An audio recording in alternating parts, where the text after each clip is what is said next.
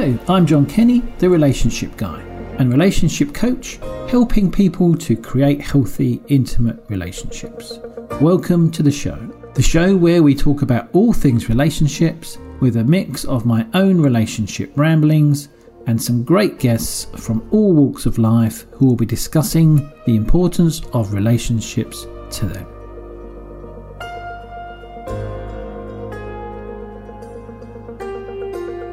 Hello, one of the most popular episodes of the Relationship Guy podcast so far has been the one where I talk about gaslighting, which was in July 2021.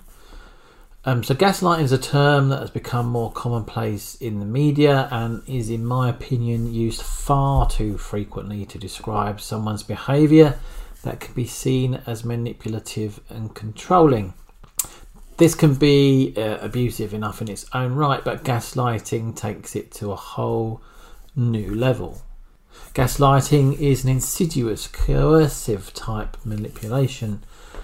Um, and please do listen to the episode to find out all about it. So, gaslighting is something that's usually done by one person to another, but there is something that you can do to yourself that can be just as destructive, if not more destructive as the voices in your own head carries a significant amount of power, and that is self gaslighting. Yes, would you believe that you can actually doubt and criticize yourself so much that you can make yourself dismiss your own emotions and question your own reality? Do you ever hear yourself ask uh, these types of questions when something is going on that you are uncomfortable with? Maybe it wasn't as bad as I thought. They didn't mean to hurt me. I am being overly emotional. Or I am making something out of nothing. It's all in my head. It must be my fault. And you may even tell yourself to accept responsibility for any issue, regardless of where the responsibility lies, constantly seeking validation and reassurances you probably should yourself a lot too, as you try to live up to the self imposed or those expectations of others. If you have worked with me or seen me speak or seen my documentary, you know what we do with shoulds. And we can put these things into two types of categories minimization and self invalidation. But why would you self gaslight? Well, there are a few reasons for it, but ultimately it's because you have learnt to question yourself so much that you don't trust in your own thoughts and decisions and have started or have lost an all, um, your sense of self. You may have experienced this in childhood where you were always blamed for things, were told things would happen and they never did, or when they did happen, you were told it was not the way you were experiencing it or were seeing it. Your feelings were never validated, your needs never met, and you are used to thinking that it must be me that is the problem. I have clients that believe this about themselves based on their childhood experiences, and in some cases are being reaffirmed over and over by family members to this day. You could have been in an abusive relationship for such a long time that you have come to believe that the abuser is always right, that the punishment for holding your ground is severe enough for you to begin to keep quiet, and it has gone so far that you now believe what you stopped standing up to. You may have experienced a traumatic event that has left you full of remorse, shame, or judgment of yourself. One client related a story of when they were sexually assaulted and they beat themselves up for a very long time for allowing it to happen. But being unable to stop it due to paralysing fear and in such a state afterwards that she never reported it. Having never been able to face the trauma, she held on to all of the self abusive thoughts and feelings. You fit the external narrative so well that is now your internal narrative too. All of the problems that you face are because of you. This self talk can result in a storm of emotions ranging from anxiety, depression, confusion, and shame, But even these can feel like imposters because they aren't tangible. They're not related to anything real. You may even tell yourself that you shouldn't be feeling these feelings at all. In the most extreme of cases, it can create a split in your personality, as though you are two or more different people. The person who knows what is happening or has happened, and who knows that they aren't wrong or to blame, but have to own it and be responsible regardless. This is the ultimate in self rejection. So that is what it is and why you do it, but what can you do about it if this is something that happens in your life?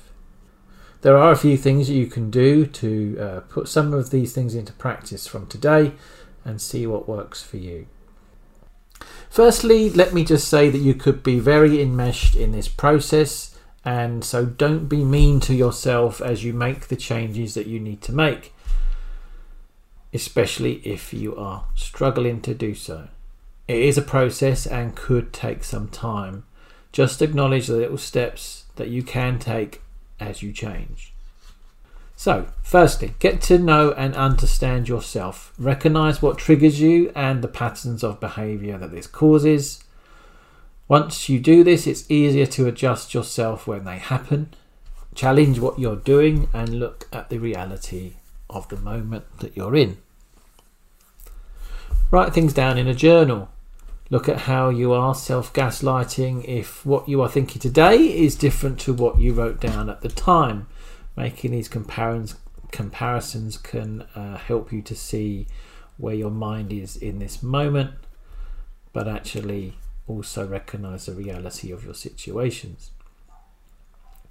Validate and don't judge your thoughts. Show yourself some compassion and honor who you are, uh, what you think, and what you feel. Affirm that you can believe in and trust yourself. You likely learned how to self gaslight when in times of stress and when you were in survival mode. It could have become your protective mechanism. So tell your brain that you no longer need it to protect you in this way, that you are safe to look at things and not use this technique to keep you stuck any longer. Find people that you can trust and share with. So change your relational patterns of those that you invite into your life and spend less time with the people that trigger you or are responsible for these issues in the first place.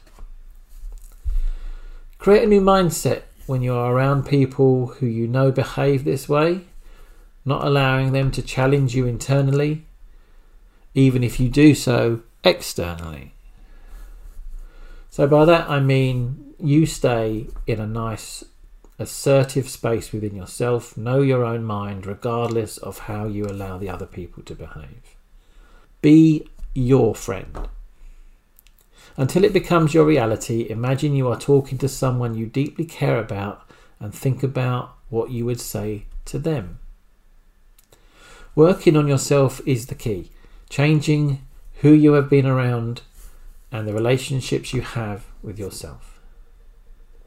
Face the traumas of the past that keep you stuck and internalize new positive messages. It can be a very challenging experience and feel like you are fighting against yourself due to the constant self discrediting. And so, a coach or a therapist with experience in this field can help you to safely dig deep, heal, and believe in you.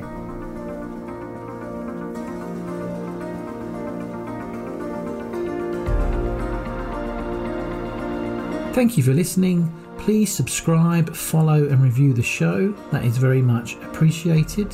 And please do reach out if you would like to know more about how you can create healthy, intimate relationships in your life. I will leave you with this quote from Cole Bond. Although we can't go back and make a brand new start, we can start now and make a brand new ending. I look forward to seeing you on the next episode of The Relationship Guy.